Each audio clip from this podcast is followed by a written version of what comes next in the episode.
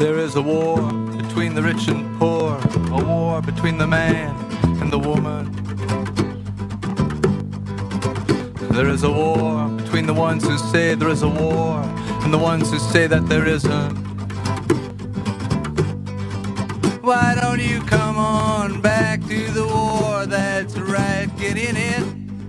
Welcome, everybody. This is Michael Pelias alongside Stanley Aronowitz and Peter Bratsis for a new podcast series, Prosperity Marxism, brought to you by the Institute for the Radical Imagination.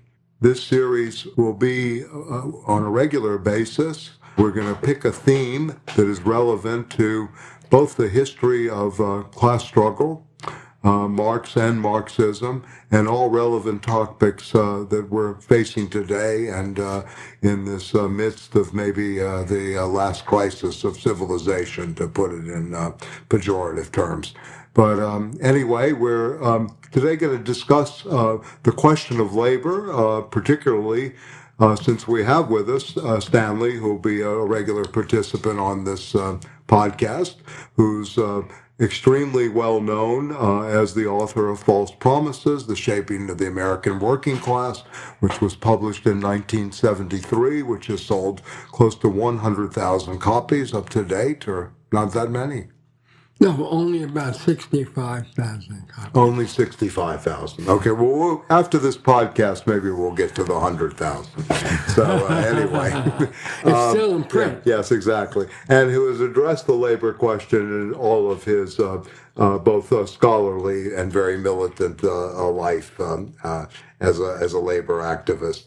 Um, other two books which are of central importance, I think, theoretically, to uh, Stanley as a labor intellectual are, of course, um, Science as Power, and most people don't read the book as a book of on labor, but I do, and the reflection of labor and science and you know the relationship to power and of course the jobless future co-authored with bill DiFazio peter is the author of everyday uh, uh, life in the state in which uh, you know he raises uh, very good questions about identity and the state. Um, uh, maybe you can say a little bit about that book and its relationship to um, you know our topic today, or or really to uh, class class identity. Yeah. So, it's not about the labor question in, yeah, in the no, narrow precisely. sense, but it, yeah, but it is yeah. about the primacy right. of uh, everyday life, right? On how any uh, form of social change and every macro political and economic creation is founded on everyday routines and rituals and practices. Right. So that's pretty much where we're going to go today. Um, um, Peter mentions everyday life. We're certainly all three of us inspired by the work of Henri Lefebvre, and in my case, maybe also by uh, more so by uh, Martin Heidegger's work on the everyday and anxiety, which was really not the labor question back in, in the day for Heidegger, but uh, but you could rethink Heidegger in a left uh, capacity, which I think Lefebvre did in an original sense. But I, would like to begin this, first of all, with a distinction that we get in Marx in 1844, which uh, Hannah Arendt does not uh, ascribe to Marx and kind of takes up as own, as between the laboring animal, right, and the working person, right, or the working human. And maybe well, we she can, thought yeah, yeah that okay. people who worked in factories in unskilled and semi-skilled jobs, in other words, what was once known as the mass worker, were engaged in animal activity because she made a distinction between humans and animals. But you only began to become a human when you did work that required thought, namely work of a skilled worker and a professional. So most people had been stalled at the primate level. Right. Uh, it was a thesis which, to a large extent, still obtains today. Such we get language like working stiff, working slave, slave labor, that wow. she she thought that uh, in some ways the animal labor was really like being a slave. She well, she made she, this she, really she back to ancient Marx. society. Yes, you have yes. to be very but, uh, careful. Yes. in separating Hannah Arendt from Marx yes. because the concept of the wage slave is a Marx Right. concept. Right. And she picked it up and applied it very, very widely to labor as such. And um, Or in a broader context, she histor- she tried to do it in a meta-historical way Yeah, back well- to ancient society. I mean, she Well- she had this division that started, you know, with the slave as the animalistic, right, and also the oikos in Aristotle, right, was part of. Yeah, I think in, This- in, in this the animal is- 1844 yeah, manuscripts, right. the question is one between instinct and thinking. Because Yes, because the, the right. argument is, Right. you know, working is not particular to Right, humans. All animals work. Bees work and dogs work. And. The question is, are you doing it through instinct? You're simply following your genetic Right, code, as it were. right. Or there's thinking involved.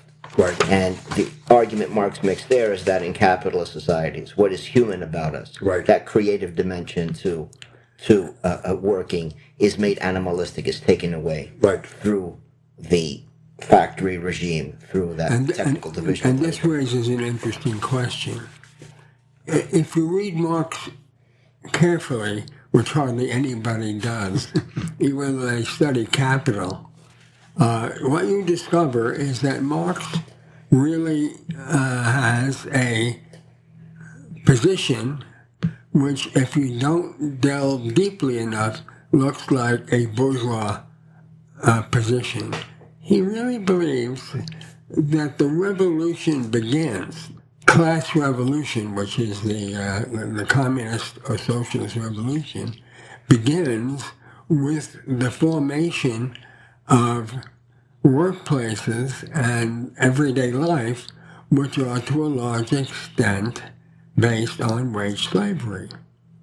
He thought when the worker ceases to be a peasant and becomes a worker, that represents, on the one hand, an advance because the because the, the money that they get for working ultimately is free, except that it's not free.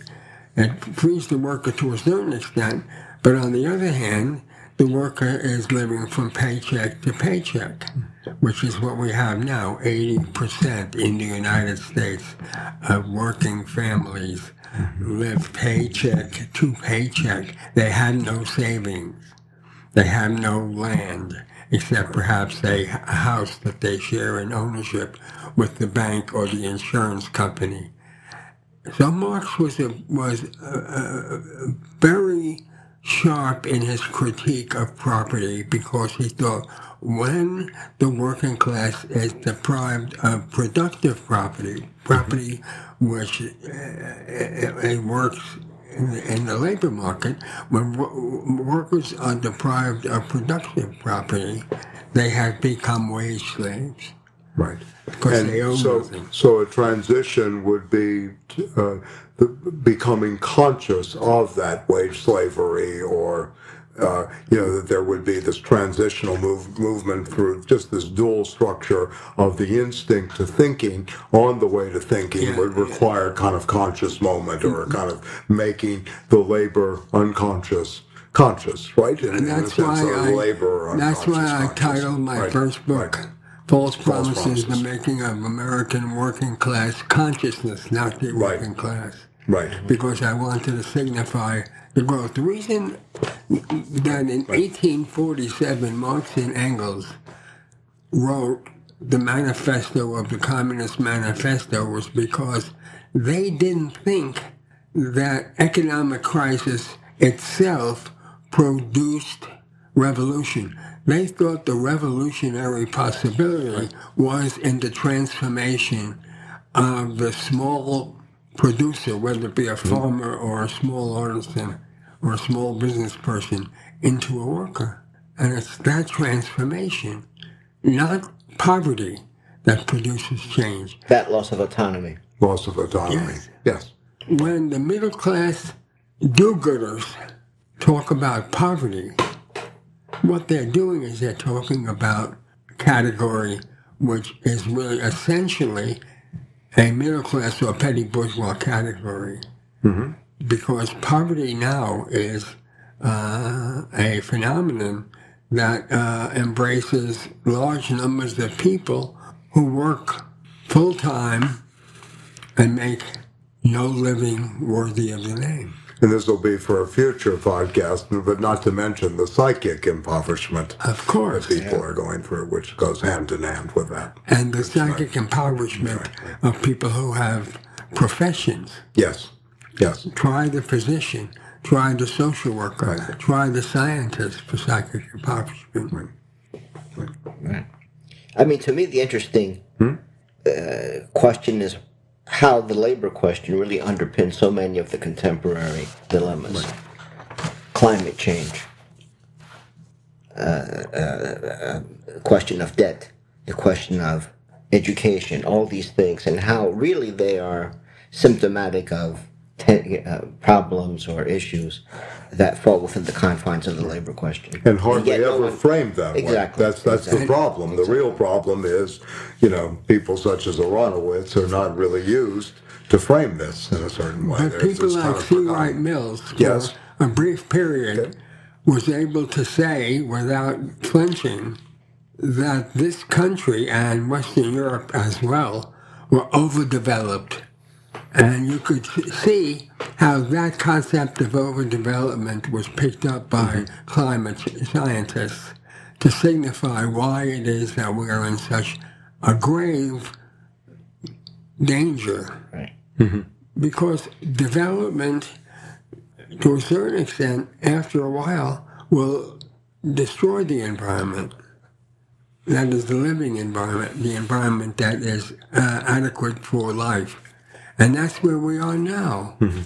And um, that's why it's uh, so clear that the Republicans and most of the Democrats, in effect, uh, are really war criminals. And the reason they're war criminals is because they won't take the climate seriously enough to uh, uh, uh, face its consequences. In the first place, a large portion of the chemical industry. In the second place, automobiles as consumer phenomena rather than mass transit. And, and where you began with Mills, the limit to growth. That's right. Because we're in this overdeveloped uh, thing, and something that we mentioned uh, yesterday in a, a, a, a small, um, you know, gathering at the Historical Materialism Conference, that really the real possibility now is less is more. We have to think through that proposition, what that actually would mean in these overdeveloped, you know, first world or whatever uh, nations we want to even talk about. even in the face of all of these mean? issues, Yeah, even in the face of all these issues of climate change and everything else, there is no call for, for example, a decrease in working hours. There is no call for a reform of that sort. The reforms are either for More jobs. more jobs, exactly. That's number one on the list. Or for uh, new industries being incubated that may have less, uh, a, a more positive impact on the environment. A new green new Right, deal. the new green economy, new the new deal. But the whole framing is Yes. e- ever increasing economic growth. Yes. The, and there's no uh, idea of liberating people from the need to work. As we mentioned yesterday on the panel, Right. even sleeping. Sleeping. Even someone having eight hours of sleep a day now becomes more and more and more of a luxury, and there's a whole industry. Get this, Dan Stanley, there's a whole industry. How to get to sleep now. People have forgotten how to sleep. Eight One of the most natural things. Eight hours of work, Right. Right. eight hours of sleep, Right. and eight hours to do with what we will. Yes. The what we will has almost disappeared for most people. Well, the recreational is now the working. right. Yeah. Yes. Look at us as teachers in a certain way. How many emails do we get for students? I mean, I know you're retired, but remember the emails about what do I have to do here? I'm having a late paper. I have this. What was the assignment? You know, constantly. You're never not More and working You in that never sense. know. Always you're so, available. Yeah, so I turn off the computer at eight o'clock. I've, I've learned. just go two times a day. right. But beyond that, people are working two and three jobs. Two and three jobs. Yeah. you know, at least. and yeah. even some, you know, the uh, the Middle Ages seem like Paradise. paradise compared Gar- to the Garden of Eden in the the 12th century, right? There was a 90s joke when Bill Clinton boasted that he had created three million jobs, or his administration had created three Right, million jobs. And the listener says, Yeah, and I have three of them. and that is not It's not a joke. not a joke. It's, no, it's, it's a description of what a large Freud at his best, family. face to make there you go. Yeah, right. Yeah, yeah. And even when you're, you're retired, you have to work. You work as a Of greeter course, at of course. at Readers Walmart at or- yes. Or McDonald's. now McDonald's. You see a lot of people. more Yeah, retired Home people. Depot. When I go to Home Depot in Montreal, there are two or three. Oh, can I help you with something? Can I help you with that? Now they have people that have the computer maps. They'll show you on the map where you can go in these uh, huge uh, retail stores. Let's, let's go back uh, just for a second because I think this is fundamental to our discussion and fundamental to the future of research. Why do you think that, uh, you know, uh, since you've written on this extensively, why do you think the labor question is always sort of denied in scholarship when you look at such things as Peter listed as climate change, you know, the, the, um, the uh, educational system we live in, the, the, debtor economy? Why is it not really presupposed in every investigation? Why is political economy and, and more precisely the, the labor, you know? Because Yeah, yeah, because Uh, Michael, from uh, approximately the turn of the 20th century, capital undertook a massive project to replace the term working class with the term middle class. Very interesting. And everybody believes if they own a two family, and they call it family, two Right. household house, that they are members of the middle class, even though the bank owns a good deal of that house.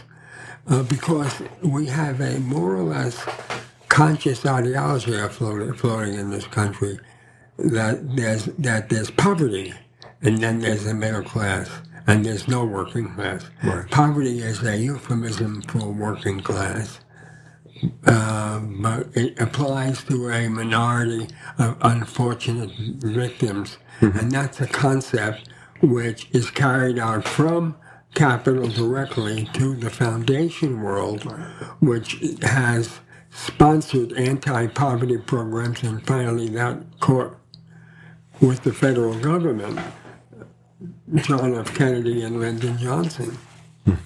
Um, and many, many people were not only beneficiaries temporarily of the anti-poverty funds of both uh, the foundations and especially of the federal and secondarily of the local governments, the state governments. They were not only beneficiaries uh, uh, uh, of, of them, but they took on consciously the idea that they could, as individuals, gain social mobility because temporarily they had a passable struggling income rather than being in the dumps. Right. Now, the war, the Second World War and its aftermath prolonged that illusion directly until about 1973, um, which was the beginning of a long slide, which is still going on despite the pretense of full, relatively full employment.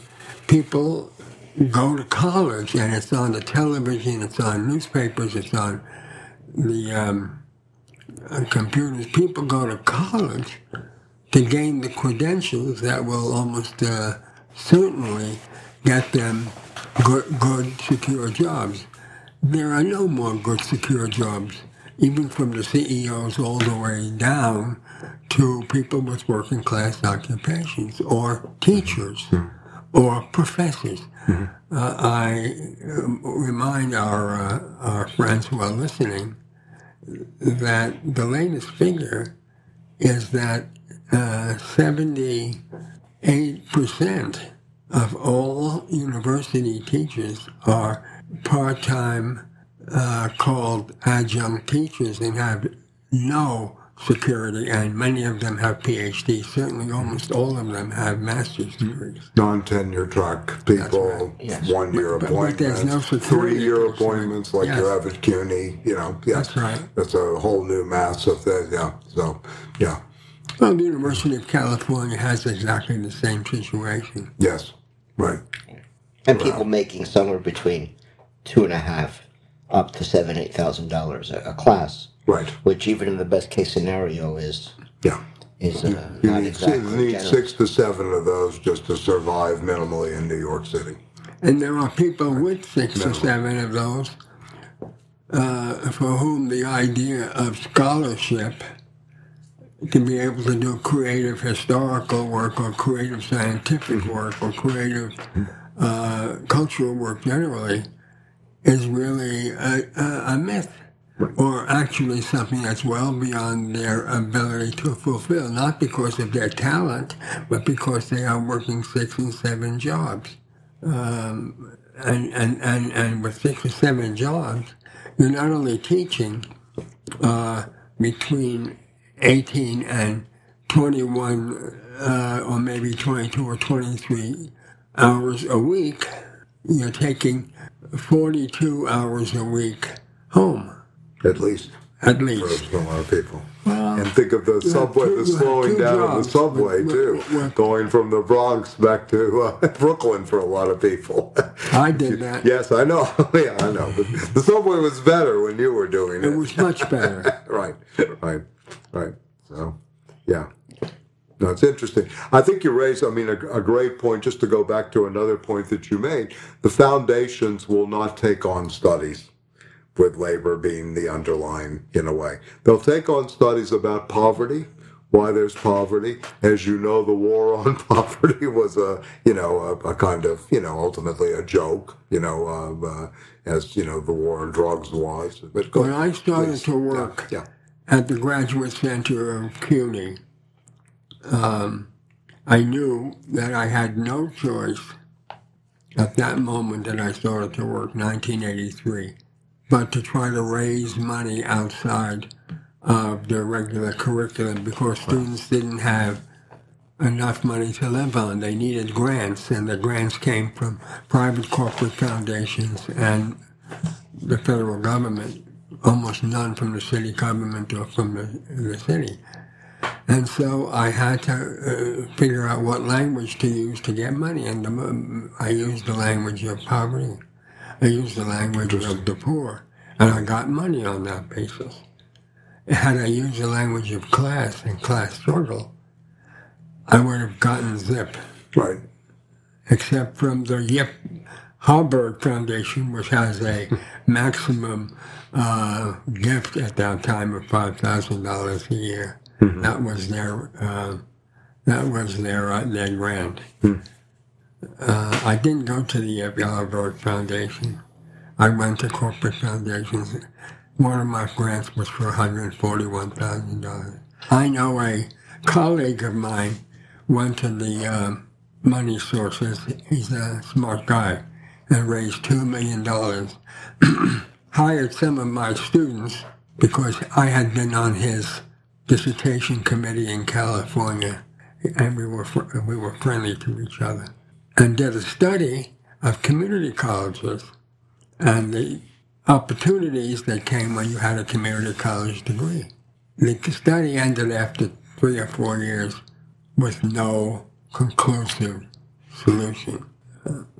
So I told him once, I said, go for another $2 million.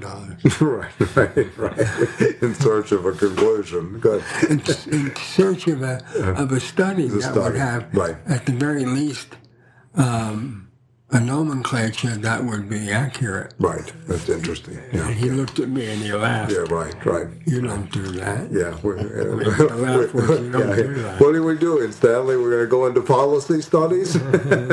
Well, We're that's a make big problem, yeah. Yes, I know, of course. What do you make, Stanley, of the increasing uh, f- uh, uh, emphasis on a guaranteed income? A lot of the, the Silicon Valley people are very open to the idea of establishing a guaranteed income as a partial solution to these labor Because dilemmas.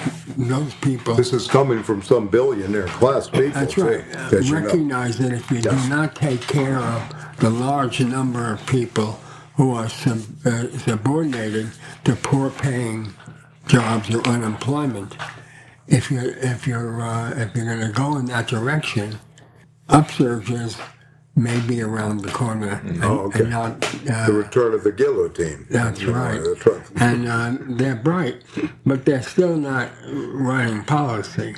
And this guaranteed income idea, in its current uh, manifestation, really began in the 1960s. Richard Milhous Nixon, Right. a president of the United States, favored guaranteed income because he was nervous about the 60s Right. about the demonstrations and about the disaffection of the young. And you remember, of course, wage and price controls was actual policy. for That's right. too. And you know that uh, he proposed $1,600 per capita guaranteed income, and the movement of the poor turned it down as inadequate. And so he dropped the whole idea. He wasn't ready to go any higher. Uh, but guaranteed income itself is not a product of the left, or if it's a product of the left, it's been adopted by sec- sectors of the right. Didn't Moynihan also take it up? He was part of this part group, Of the, yeah. group, yeah. yeah. Patrick Moynihan. Moynihan was uh, was uh, a Democrat of the Republican stripe. Right. He was really in between. Uh, he wrote an Affairs really an ugly book with Nathan Glazer, Maybe you should tell the audience who Nathan Glazer is. and it was called Beyond the Welfare State. Beyond the welfare state. Yeah. yeah. Nathan Glazer and I had a debate at the University of Indiana, not the Bloomington, Indiana one, but the one in Pennsylvania. It's called Indiana University of Pennsylvania. And we had a debate on broad questions of social change. And at one point, uh, he put his head down and he whispered to me, I've had enough. He just died with anything crazy. And he was a very weak thinker, Right. not compared to Daniel Bell, Right. for example. He, does, he didn't compare to Irving Howe, Right. who were not weak thinkers. Right. They were basically conscious. How do I put it? Why do you group those two together? I'm kind of curious. Well, they Uh, were Bell, very- yeah, I mean, t- maybe at one time they were together. Oh, right? yes. Yeah, yeah, but In the 50s. in the 50s, I see. Okay. Yeah. Okay. Yeah. Bell wrote a book on Marxism in America. Yeah. I have this book uh, close to my heart. It is a book which demonstrates, I think, beyond the shadow of a doubt, to quote Joseph Cotten. Right. It's a movie the third Joseph man. Cotten. what? the third man. No. No, which one? The, the earlier one with Teresa Wright, Okay. Uncle Harry. Uncle Harry. Um, okay. It was terrible. It is a terrible book. Yes. because all he talks about is the failure of the Socialist Party. Really, not a, single word about ideas. Right. I mean, you know, the ideas were not wrong. What was wrong from the perspective of real politics was that they did not merge with the um, two political parties earlier. That was the only future of the left in the United States. Marxism in the United States is the name of the book. Uh, as for Glazer, I don't think he ever had an original idea if it hit him on the side of, the be- of his head. Uh, Glazer was not an original thinker. He was a follower of Bell. Uh, he went from being in the SP um, to becoming a neocon. Um, Howe, however, became went from being a, a, a Trotskyist to being a, uh social democrat, and uh, joined with his mentor, his political mentor, Michael Harrington, Yeah. in uh, the Democratic Socialist Organizing Committee. I must say that uh, when the De- Democratic Socialist Organizing Committee merged with an organization that I was part of called the New American Movement, temporarily that merger destroyed the possibility of a real left in the United States because DSOC was a left-wing democratic organization. Um, Harrington actually had dominated the 1970 uh, Democratic Party midterm convention, and his book, The Other America, which was about the poor, Right. became a center of, U- of U.S. economic po- uh, labor policy. And maybe one could say the shift from labor as the underlying, but to the, the fascination with poverty or the Yes. fixation more on poverty and poverty studies. And that was certainly Yeah. one, one of One the of them. inspirations for the war on poverty. And the, for, for it was right. on the heels of that book. And then- that and then- in part- Oh, oh, yeah, Yeah. but he also went And further. The, the He classics was, by, he, uh, he was actually, Michael Harrington was actually a uh, consultant to the liberal wing of the Democratic Party Sure. and to the Johnson right, administration. right. and then a professor at CUNY for many years. You- One of your mentors. No, I never. Oh, yeah, oh, no, not, not Harrington. No, I meant you were, you were going to add Piven to the, to No, the, no, no, the I'm saying equation, Harrington taught at regulating Queens the College for poor, many years. which they've actually figured it out. Frances told me not Right. that long ago she regrets using that as the title. The book regulating the poor. Yeah. Okay. Interesting. Regulating the Poor is a decent book. Yes. No, it's a very good book, but but that, that focus on poor as such. Yes. Now right, in hindsight, right, just right. Well, that's could that's have been good. done in a Becoming more way. radical. Uh, yeah. Yeah. it happens. It happens. right. Yeah. Sartre, Sartre was the same way. Stanley seems to be the same way too. You should Yes. get you know more seasoned and you become more radical. Right. More radical than false promises? No, I'm just. Well, you can say that. yeah, I mean, in some ways, you. I mean, obviously, you know, uh, we, you know, you branched out from that well, in many ways. I mean, you did cultural It may studies. be, it may and be an that. illusion because everything Yeah. else has moved so far to the right. Yeah, maybe, maybe it is. Stanley Yeah, seems- that's true. That's true. Well, you know how I feel. Seventy-three. You, Jameson, and, and Tony Wilden had the three books that kind of closed the, a whole chapter between false promises, system and structure, and prison house of language, and Marxism and form. Right. After false promises, I, I uh, debated Harrington mm-hmm. twice. Mm-hmm. Before that, we were on several panels together. Right. But when I debated Harrington, it was very clear to me, as well as to the audience, that he was advocating the French model initiated by Francois Mitterrand. Oh boy. And what was that? That was to merge the left, communists as well as uh, social democrats, but make sure the communists were marginalized and the, and the left wing socialists were marginalized.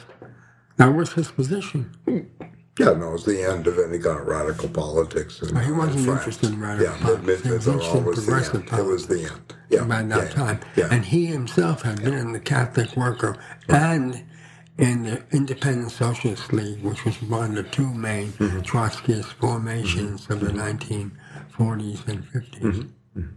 Yeah, Mitterrand put the end to the red years, you know, the post May of 68. Well, he that put the, uh, yeah, the seal of the uh, seal of you know, death, you know. the death on it. Yeah, yeah, yeah, absolutely.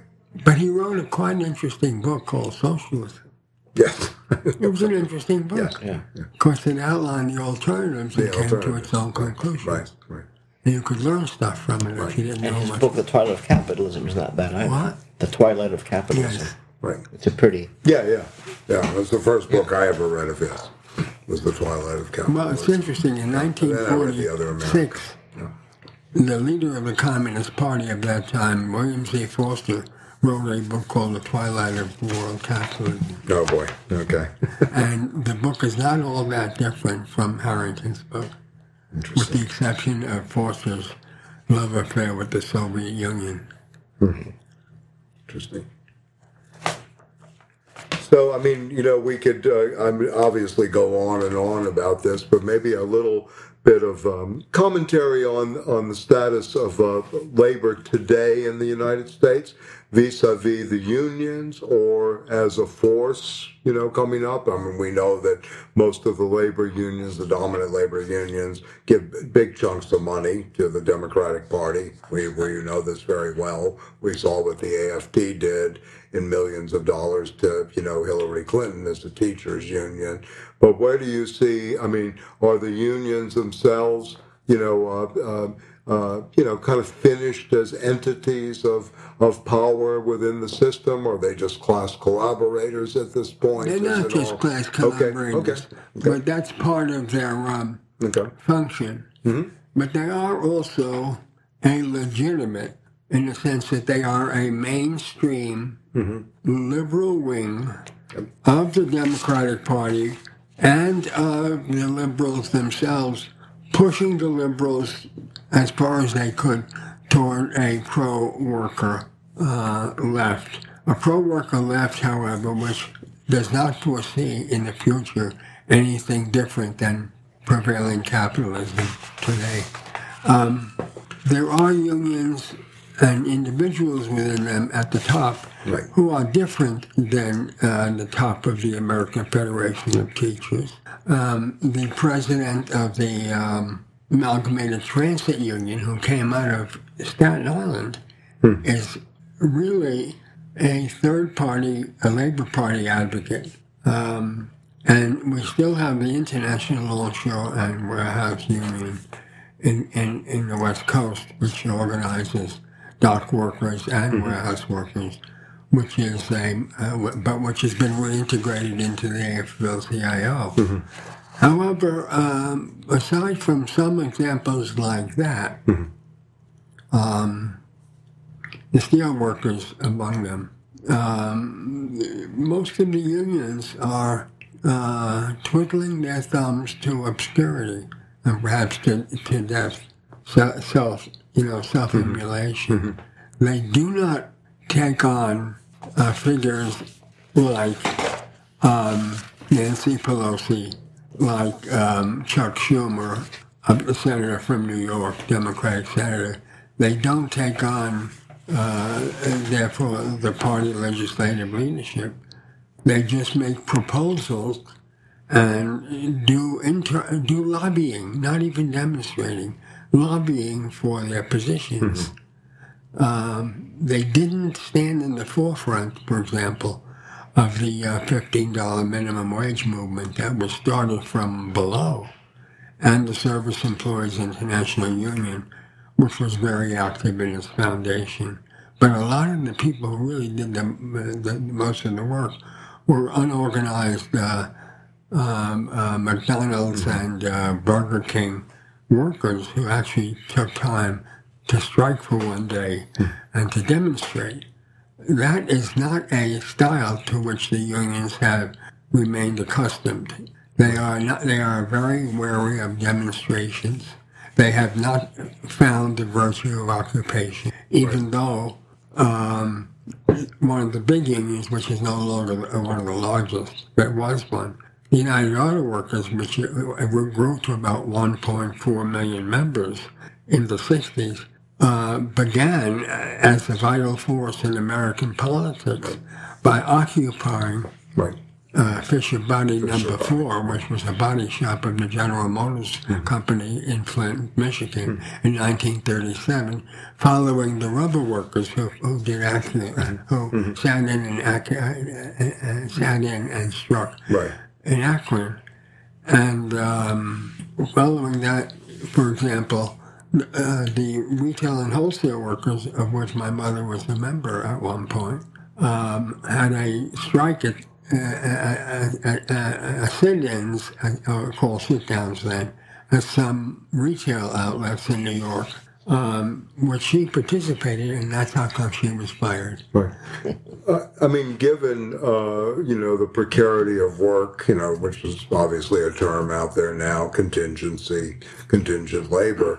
Do you see any possibility of a, a union that would be based on contingent uh, labor? That would be a movement from below. I mean, a new kind of formation that would maybe bring back a culture of labor and and uh, The only union that I see has any interest in that, right. forget about whether they have Okay. genuine passion about it, is the service employees. SEIU. That's right, the SEIU. Right. Other unions may give lip service to it. Right. And lip service is one of the great talents of the American unions. Right. Um, Right. but they put their money where their mouth is. Uh, and the Longshore Union on the West Coast has uh, responded to uh, various uh, anti-war activities during the um, um, invasion of Iraq, Right. the uh, Bush invasion of uh, Iraq by occupying the Oakland ports. Um, but they're small. And also sympathy with Occupy Wall Street. Of course. sympathy strike. Yes, right. but when the occupiers Yeah. called upon the uh, longshoremen to strike uh, to uh, as they were occupying Wall Street, they demurred because they hmm. were worried about hmm. what would happen when their contract was put into question by courts. They would hmm. lose a lot of money because some unions, which had defied it on the East Coast, Right. were stuck with big penalties. And they were concerned about that. Unions that are concerned about co- uh, costs and concerned about losing uh, their organizers and their service personnel are people who will uh, unions that will drift rightward whether they want to or not. Um, and that's what a lot of unions did during the Cold War and beyond. Right. You have to be willing to take risks. Absolutely. Uh, or the other word is uh, uh, those who have nothing risk nothing if they take action. Right. Well, you've often argued against contract unionism. That's Right. right. In, my, in my latest book, which Right. Michael did not mention, Well, I was going to mention it. I'm sorry, go We're ahead. going, no, but you go ahead. No, no, please. Tell Doug the death and uh, like people uh, like you the- should mention it. Yes, the life and death of American labor. That's not the one. Which one? The one on Verso. The, The, the- the fall and Yeah, the fall. The, yeah, The it's, fall and the life and death. Yeah, The life yeah, and death of life Ameri- and death of the death and life labor. of American yes. labor. I wanted, yeah, to, yeah, yeah, yeah, yeah. You I wanted a different title. Yeah, yeah, but anyway, we couldn't get it in. But I mean, when we look to the recent teacher strikes, West Virginia onwards, they were all in, in, uh, without contracts. They were and we're without, and without contract. Yes. And we're without and were free to have illegal strikes in a sense without the union wasn't illegal. being well. Uh, uh, Yeah, they're not illegal if you don't have a contract. Be illegal if you break the contract, like we should do in Yes. LIU Brooklyn. But that's the that's oh, and, and, another- and there were states without yeah, without state- the the yeah, but Wagner without the contract Yeah. and without the state. Uh, Well, yeah, public yeah. Oklahoma Yeah. and Georgia, yeah, yeah. Yes, exactly, Right. exactly. which had right to work states, Exactly. right, right to work states. Right. which means that you cannot make a contract that requires workers to join the union as a condition of employment.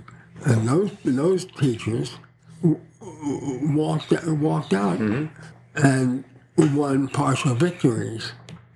But what and the AFT sent out organizers to try to recruit them into the union. I don't hear of any success. Hmm. It might have occurred to some of the teachers that they don't need a contract in order to be able to win a decent standard of living. No, that that thought never occurs. to Never teacher. occurs. So forget it. These days, it's ingrained. Uh, you know. yeah. yeah. Would you have suggested that path for our own union to go without a contract to forfeit Well, the negotiation That's of the contracts? PSC. I think- uh, for- I think the Professional yeah, Staff yeah, Congress uh, has a lot of uh, older teachers and, um, and a substantial number, but a distinct minority of younger teachers. Eventually, the union might decide that it doesn't need a contract limiting its action in order to win gains.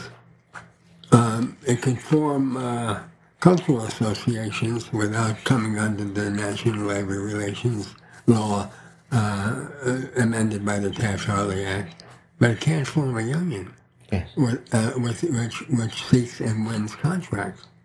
It's interesting, though. Yeah. You can't break your contract. I guess it's no accident your center was called the Center for the Study of Culture, Work, and Technology. So you would not be in favor of the slogan being used, contracts now. One of the slogans is we want a contract now. I'm not, I'm not in favor of that slogan. Yeah.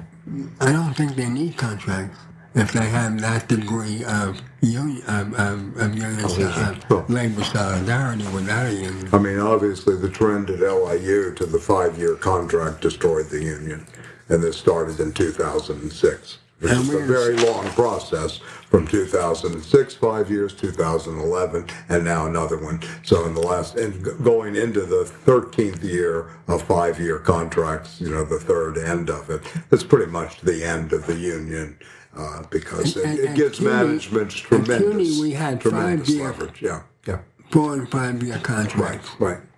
right. What happens at CUNY if you don't get a contract within that period of time, instead of going out on strike, the, uh, the management agrees to, to extend the contract with no loss of benefits. And the union has bought that extension several times. However, the last contract was settled with an average of 1.7% a year, or 10.5% over a seven-year period. Right. Yeah, that's uh, well, You possibly could get that. whoever's cola you're using is that's not up to the speed. Well, it was f- five years after the previous contract. yes, I understand that, but even retroactively, and you, you put that forward, you're getting slaughtered on uh, inflation. But Stanley brings up a fundamental yeah, point right. because what the contract provides is certainty, and what people desire, by and large, above questions of who controls the workplace, right, the conditions of work, and Right, so forth, is that cer- certainty, that guarantee, in terms of employment, in terms of Right. salaries, and so forth. So it is not simply the mechanics of the contract. It's also the question of, you know, f- towards what ends uh, are you struggling? Are you struggling simply for Yes, somewhat better wages or job guarantees, Right. or is there a real struggle for who controls right. the, Who the institution? the I think the latter struggle has been given up completely. Who, con- who controls the workplace Yes. includes who controls the curriculum. Absolutely. And we see the curriculum is now portable. As a across the graduate, Pearson controls the curriculum. as a graduate, right. as a graduate uh, school professor, I could make up my own course. Yes. In many of the campuses, four-year campuses, but almost all of the community colleges, the courses are prescribed. Well, that's not true. No, everyone can make designs their own can design their own course. The problem is many people choose not to, and they buy from Pearson's or from these other textbook publishers Right, right. pre pre-made Yeah, courses pre-made courses Many now. people- The textbook industry is determining the curriculum. That's right. Anyway, yes, Yeah. right. That's, that's, that's how it's coming up now. Yeah, yeah. And in the lower grades, it all comes out of Texas. Whenever the Texas Board I mean, the Bush family. Texas, Well, she was Laura Bush was very active in that the whatever the, uh, whatever the. Texas Board of Education agrees Mm-hmm. are the the texts for various grades. Most school districts will emulate them. There's no compulsion to do so, but the only compulsion is that since they're all based on textbooks, they would have to have a textbook manufacturer or, or, or producer who would cover a wide range of those uh, school districts and defy Texas. It's hard to defy Texas at any level, or Georgia. it's true, especially Texas. Yeah. right, right. But we may see a difference in Georgia. Uh, Okay. the, the last election of, of 2018 Yeah. uh, was a really hotly contested election. Yes, and, and Atlanta is, you know, as you know, uh, right. quote, a left liberal black bourgeoisie. right. You know, um, you know. And 2020, there's a chance that a senator with much more progressive credentials who is black might win the general election. Mm-hmm. So things might be changing. And it might be the case that the South will lead the North in progressive Once again. reform. I'm just teasing. What'd you say? I'm, I was just playing on the South shall lead the North. I said once again, you know, in a way, the global, well, the global did, South, the global South is certainly, you know, producing for the uh, the North now. We know this, many ways. Yeah, yeah. But when you have a situation, Michael, like the Saudis destroying Yemen and uh, Israelis destroying uh, much of the West Bank uh, in their own interest, uh, it raises them, and there's other places in Africa in similar situations. It raises a problem, which is: Do we have a global movement, or is, are we still stuck at the national level? We won't take direct action if it's not in our own country. You see no real global protest against the Israelis, and no real global protest against the Saudis. Yeah, yes, but you don't see any real protests domestically for even domestic issues. I don't doubt And. Stanley, one good It's example of that, Oprah international, it's also Winfrey doesn't domestic. use all her hard-earned, uh, hard-earned cash to build schools in the United States. She builds them in Africa. That's a very safe bet. You know, instead of you know, as Well, you say, the for an States- organic intellectual must work in their own you know territory where they are. You The know. United States has the perfect system, so Yes, why of course, of course. money right, the United right. States? Affirmative action. It works. And that was Nixon's just like affirmative poverty. right, right. Yeah, that was Nixon. Yeah, sure. Yeah. No, Nixon's the most radical president of the last 50 years in some things. This is the irony of ironies, right? True. He also was for the guaranteed annual income. yes, yes, exactly. Wage and price controls, right? right. Head start. Head start, right? Yeah. So for people who like practical advice, because many people want some direction of activity. For prosperity, uh, Marxism. Is that going to be? A, we'll be have a nice segment. There'll be on practical practically advice. There'll be advice. Okay, cooking, good, good. cooking Okay. suggestions, Uh, yeah, shopping I promise to give no bad stock market tips. Yes. You know, out of this. uh, What what is uh, uh, what can be done today, given Yeah. the fact that the labor question seems to be such a forgotten issue, given the paucity of grassroots movements that could uh, transform the, the situation. There's situation? two things. One is to form study groups in public schools and in un- uh, public universities by and large about education and use the most progressive materials available to uh, discuss it. I have some books on education, one on higher education, which is called The Knowledge Factory, and it's still in print. It's published by Beacon in 2000.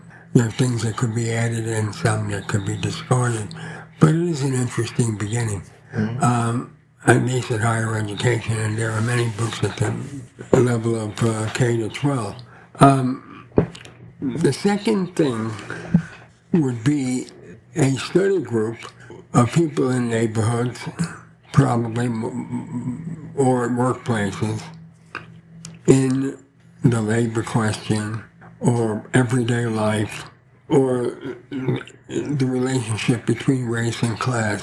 What I notice is that a lot of the conversation about race almost totally or uh, or totally excludes conversations about class.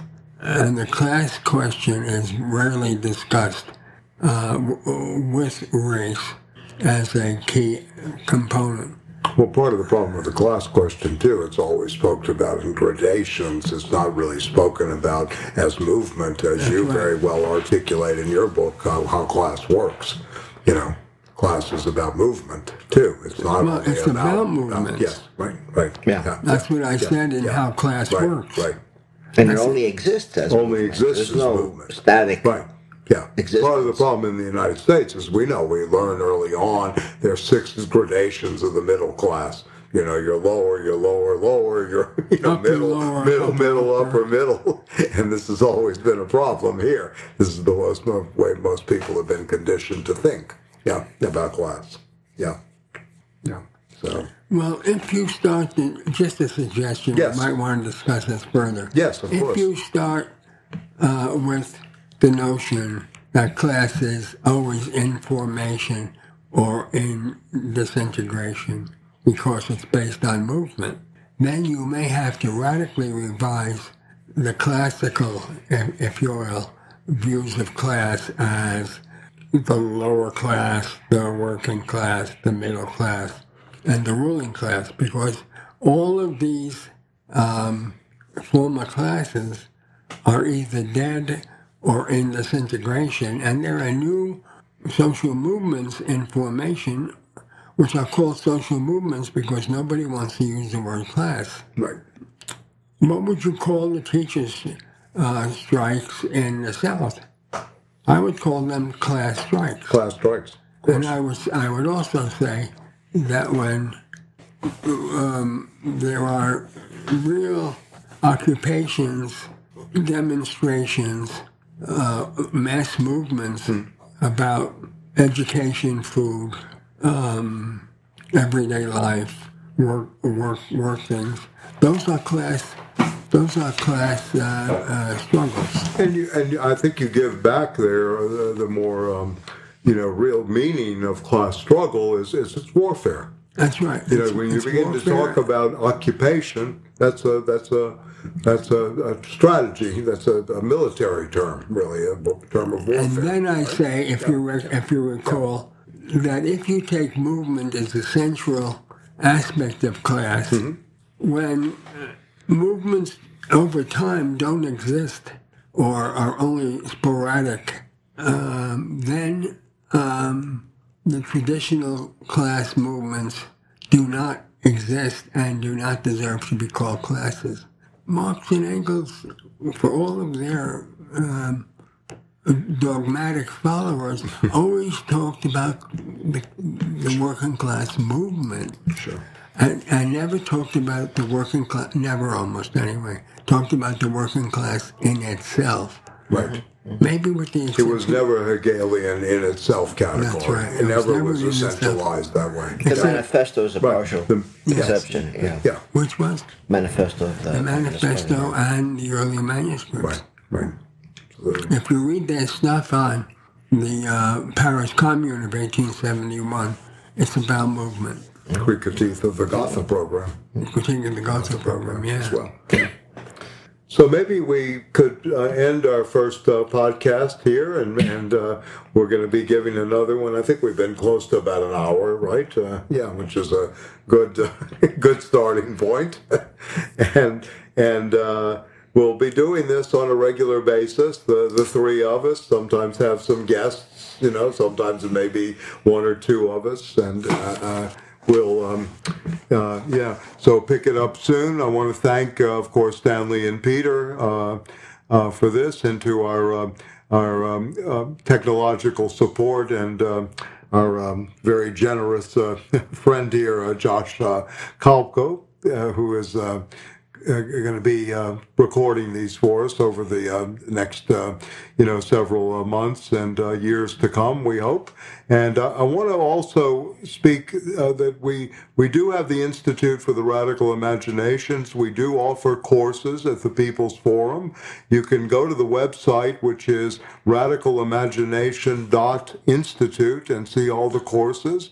You'll be able to hear the podcast on that uh, website, as well as many of the lectures that have been, you know, videoed, audio um, uh, videoed for um, for distribution. Uh, right now, Stanley's doing a course on what does it mean to be left? Question mark. I'm doing Freud and philosophy, and uh, Peter. Uh, and myself are doing the Age of Anxiety uh, currently, and there'll be more to come. And we're also in process uh, of trying to build a, uh, as Stanley mentioned, building study groups, where we're trying to take that to another level of actually building an education institution. And the tentative name, and I think it'll probably hold for right now, is the Academy for Critical Thought, with the acronym ACT. And uh, we hope to be offering uh, both uh, a, a curriculum and uh, you know group of courses that are much more fuller in in uh, September of the coming year, to the, September 2019. So thank you for listening, and uh, we'll we'll be back. There is a war between the ones who say there is a war and the ones who say that there isn't. Why don't you come on back to the war? That's right, get in it. Why don't you come?